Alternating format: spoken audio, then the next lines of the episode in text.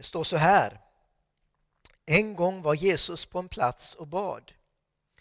När han hade slutat sa en av hans lärjungar till honom, Herre, lär oss att be, liksom Johannes lärde sina lärjungar. Då sa han till dem, när ni ber ska ni säga, Far, låt ditt namn bli helgat. Låt ditt rike komma. Ge oss var dag vårt dagliga bröd och förlåt oss våra synder, för också vi förlåter var och en som står i skuld till oss och för oss inte in i frestelse. Han sa till dem, om någon av er har en vän och går till honom mitt i natten och säger käre vän, låna mig tre bröd.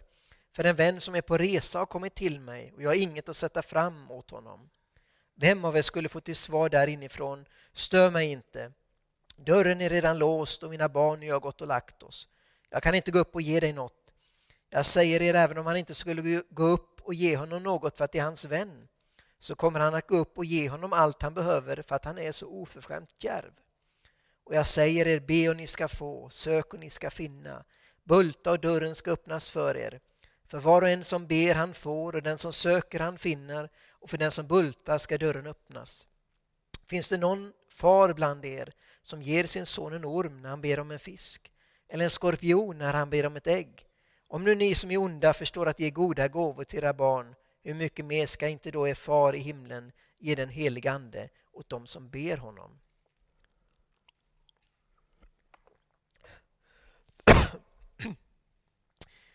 Vart man än kommer i världen så ber människor. Och jag har ofta förundrats i möten med människor som jag känner väl och kanske känt hela livet och som inte är troende. Och så har vi haft ett samtal om något som varit svårt, något som varit jobbigt. Och så kommer det fram att när livet varit som svårast, också ibland vid andra tillfällen, då har de knäppt sina händer och bett till Gud.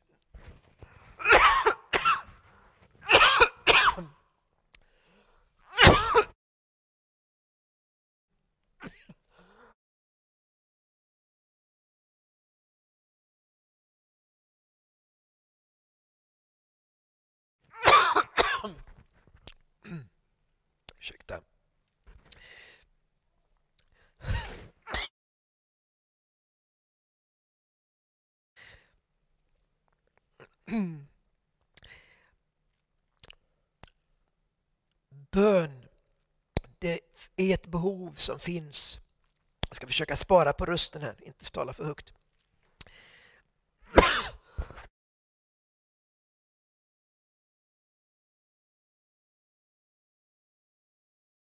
behov som finns djupt inom oss. Och eh, jag tror att djupt inom oss så längtar vi efter att få sträcka ut våra små händer mot någon som är större och starkare än oss, mot någon som kan hjälpa. Och det är mycket det som bön handlar om. Eh, när man ser runt om i världen att människor riktar sig till Gud eller det man upplever som gudomligheter för att be om hjälp och skydd. Skydd och hjälp. Eh, från sjukdom, från krig, från hungersnöd. Hjälp med stabilt arbete, med inkomst att eh, få drömjobbet. Eller den där fina tjejen eller killen som man drömmer om. Bön i religiösa samhällen kan också handla ofta om att man tänker att det är ett sätt att samla meriter. Ett sätt att samla poäng hos Gud eller det gudomliga.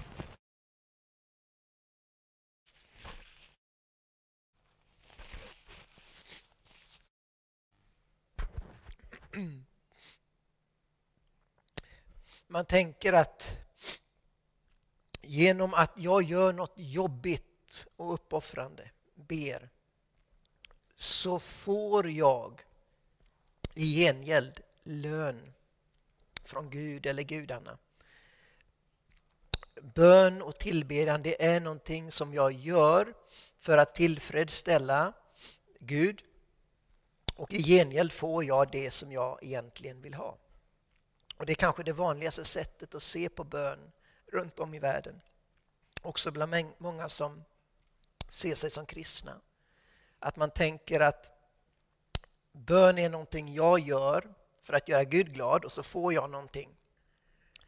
Men det är inte så Bibeln ser på bön.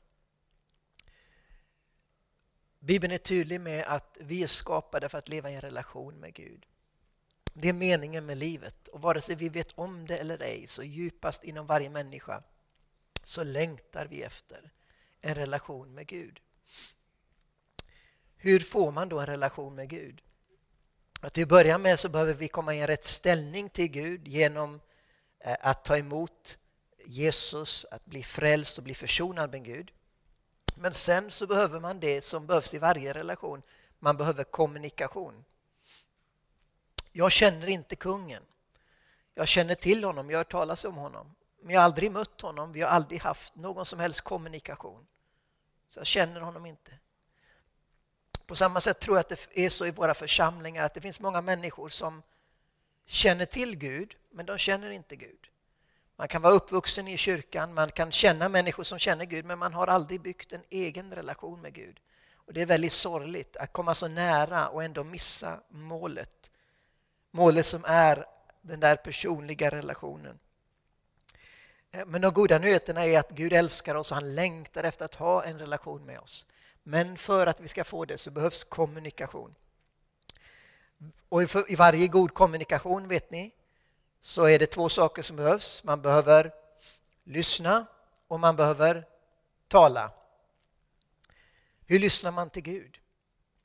Ja, först och främst genom att läsa Guds ord. Här talar Gud om sig själv, om oss, om våra liv, om sina tankar för oss. Därför är det så viktigt att vi läser Guds ord, Bibeln.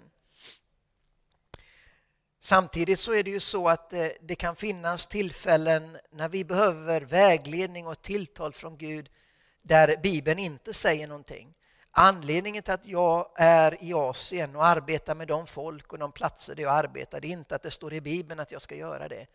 Utan det är därför att jag upplevt att den heliga Ande har talat till mig om det. Men då är frågan, hur vet man när man upplever den här stilla rösten eller ett Guds tilltal, att det är Gud och att det inte är jag själv eller mina egna tankar. Man får ju erkänna det och jag också, att ibland är det svårt. Till att börja med så är det viktigt att det inte strider emot Bibeln, för Gud säger inte emot sig själv. Och i vår tid så tror jag det är särskilt viktigt att påminna om det, därför att i vårt samhälle, också i svensk kristenhet, när det, vi diskuterar olika frågor, så är det ofta så att det är våra känslor som är den högsta auktoriteten. Jag känner så här, så det måste vara Gud. Eller jag vill att det ska vara så, så då måste det vara från Gud. Nej, det är Guds ord, Bibeln, som är den högsta auktoriteten. Men om någonting inte strider mot Bibeln, eh, ja, då är min upplevelse och erfarenhet att man ofta kan känna en frid och en visshet över någonting, över att det är från Gud. Och sen så tänker jag att det också handlar om vana och erfarenhet, att man får pröva. Eh, det fanns en pastor i pingsrörelsen eh, som en del av er äldre kommer ihåg, Bosse Hörnberg, eh, tror jag han hette. Ja. Han berättade vid något tillfälle att ibland så kunde han uppleva en stilla inre röst att den heliga Ande sa till honom, gå till den här adressen för här är någon som behöver dig. Och så gick han dit och där var en människa som var i nöd och som ville ta livet av sig och så fick han berätta om Jesus och be om människan fick bli frälst. Vid andra tillfällen så kände han där, en stilla inre röst som sa du behöver gå dit.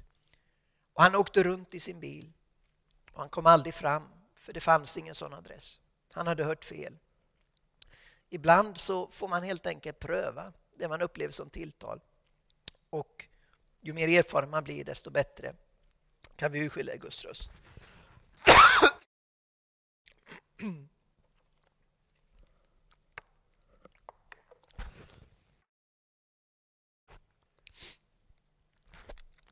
Och så har vi vårt samtal, vårt talande med Gud. Och det är det Jesus talar om här. Och det är intressant att notera att det inte är Jesus som tar eh, initiativ till den här undervisningen. Utan det är lärjungarna. De ser på Jesus när han ber och talar till Fadern. Och de känner att de vill ha det han har. Jag tror att ofta i våra liv, vi kan vittna och vi kan be och eh, predika för människor, det ska vi göra. Men ofta det starkaste avtrycket för människor det är när de ser på våra liv, vårt exempel. Och eh, Jesus lär eh, lärjungarna att be. Han lär dem en bön som kallas Herrens bön, Fader vår, vår far. En bön som har betts av kristna i 2000 år. Världens mest bädda bön runt om i världen. Det finns två varianter av den här bönen. En är i Lukas 11 och en i Matteus 6. Och de skiljer sig lite grann. Den som i Matteus är lite längre. Och då kan man ju fundera, men hur går det ihop? Varför är det olika böner? Ja, det är egentligen inte så konstigt. Eh, precis som vilken predikant och bibellärare som helst så undervisade Jesus många gånger om bön. Det här är inte första gången jag predikar om bön och min undervisning liknar eh, varandra men inte exakt samma varje gång. Eh, och därför är det inte så konstigt att vi också i Bibeln kan se lite variation kring saker och ting. Det är också intressant att notera att när Jesus undervisar om bön här så säger han ingenting om huruvida man ska sitta eller stå eller gå eller om man ska ligga på marken eller på knä. Han säger ingenting om man ska knäppa händerna eller om man ska göra som i Sydasien och lägga handflatorna mot varandra. Det tycks som att det är inte det där som är det viktiga, att vi har frihet att göra det som funkar bäst för oss, det som gör att vi kan koncentrera oss bäst. Det som är viktigast för Gud, det är innehållet i vår bön. Det är ganska fantastiskt också att tänka på att precis som om jag är intresserad av fotboll och får möjlighet att få lite tips och råd från någon av de stora fotbollsspelarna eller hockey. Eh, jag gillar hockey och spelar hockey och så får jag möta någon stor hockeyspelare och få lite tips. Det hade varit fantastiskt för den som älskar fotboll eller hockey. Här har vi historiens största bedjare och han ger oss råd om hur vi kan be.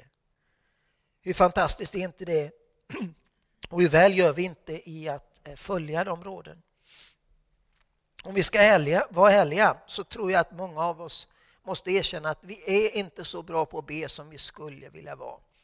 Eh, och vi skulle vilja be mer, eller åtminstone så skulle vi vilja att vi ville, ville be mer.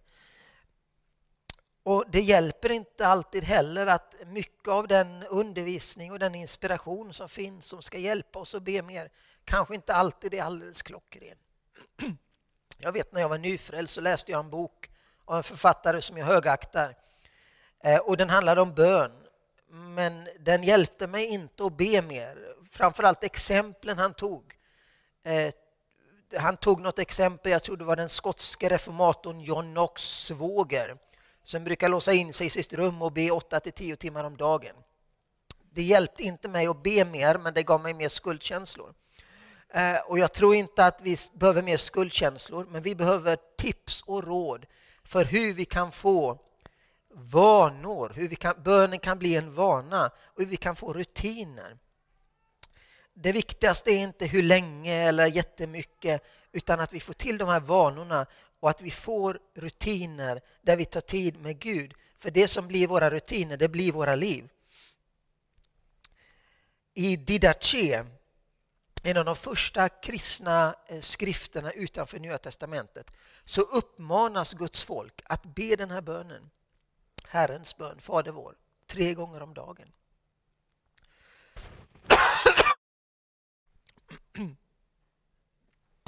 I Ibland så finns det eh, behov av fasta trosbekännelser och fasta böner som kan forma och föra över tron till nya generationer.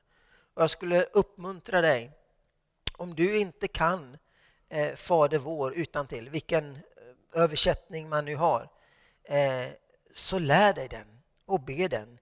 Och lär den till dina barn. Det är ett sätt att föra över och forma tron hos eh, nya generationer.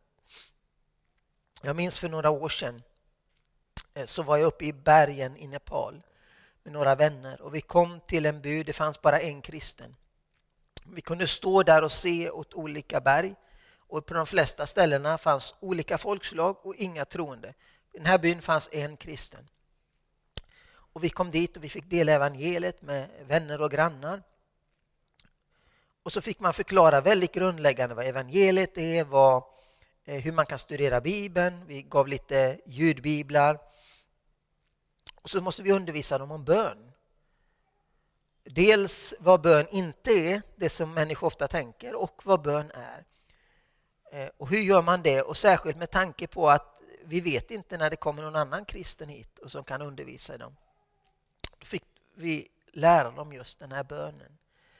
Att den kan be som den är, men att den också, och det är de flesta teologer överens om, är menad som en slags modell för hur man kan lägga upp sin bön.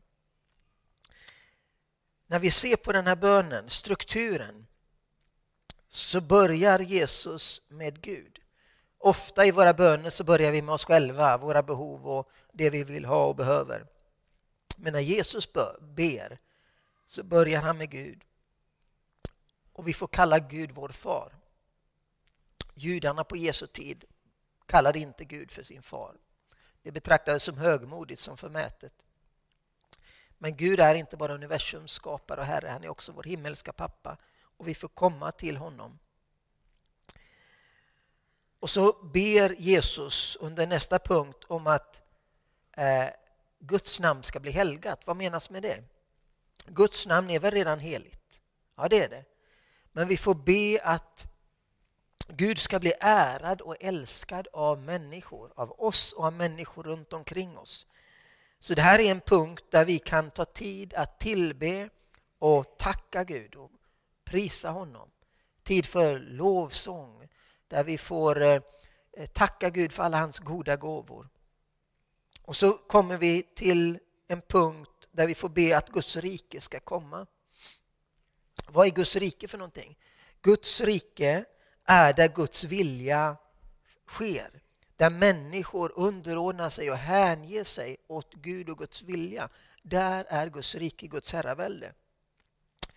Och under den här punkten så får vi be att Guds vilja ska ske eh, i våra egna liv och i människors liv runt omkring oss. Eh, vi får be för vår församling, vi får be för vår stad, för missionen, för världen. Och så kommer vi till nästa punkt där vi får be eh, om vårt dagliga bröd. Och eh, Martin Luther i sin lilla katekes lyfter fram här eh, att det gäller förstås inte bara bröd utan det gäller alla våra behov. Vi får be för vår familj, för oss själva, det vi längtar efter, det vi behöver. Och så får vi be om förlåtelse. Och det här är, det är en viktig och svår punkt. Eh, vi behöver be Gud om förlåtelse och så behöver vi förlåta andra, står det. Och Det är tydligt i Bibeln och Jesu undervisning. För att vi verkligen ska kunna få del av Guds förlåtelse så måste vi också förlåta andra. Och Det där har ibland missförståtts och missbrukats, eh, även i församlingar. När det gäller kanske sexuella övergrepp till exempel så säger vi att vi vi ska förlåta varandra och så sopar man det under mattan och låtsas som ingenting. Det är inte det som menas med förlåtelse.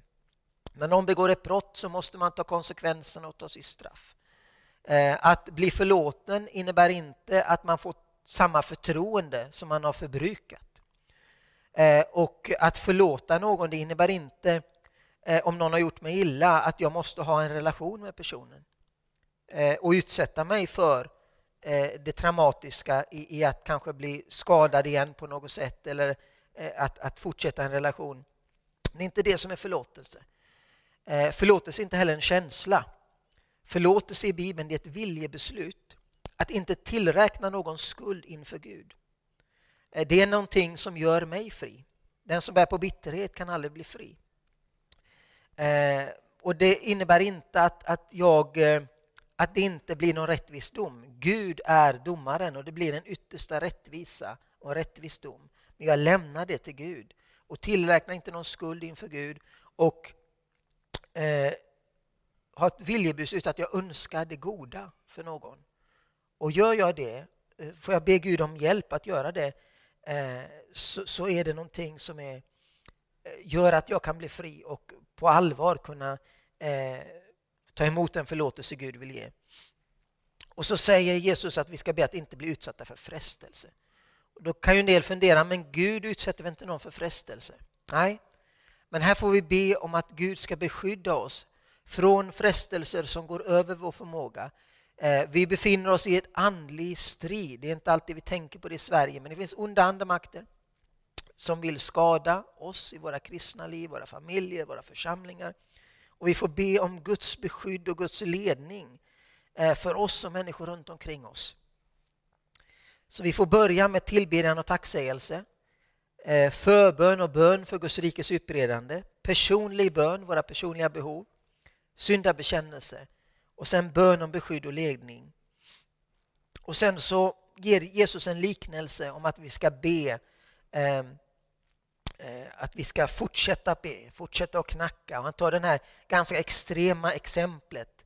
Någon som får en gäst och så kommer mitt i natten och jag har ingen mat och jag går och knackar på hos grannen.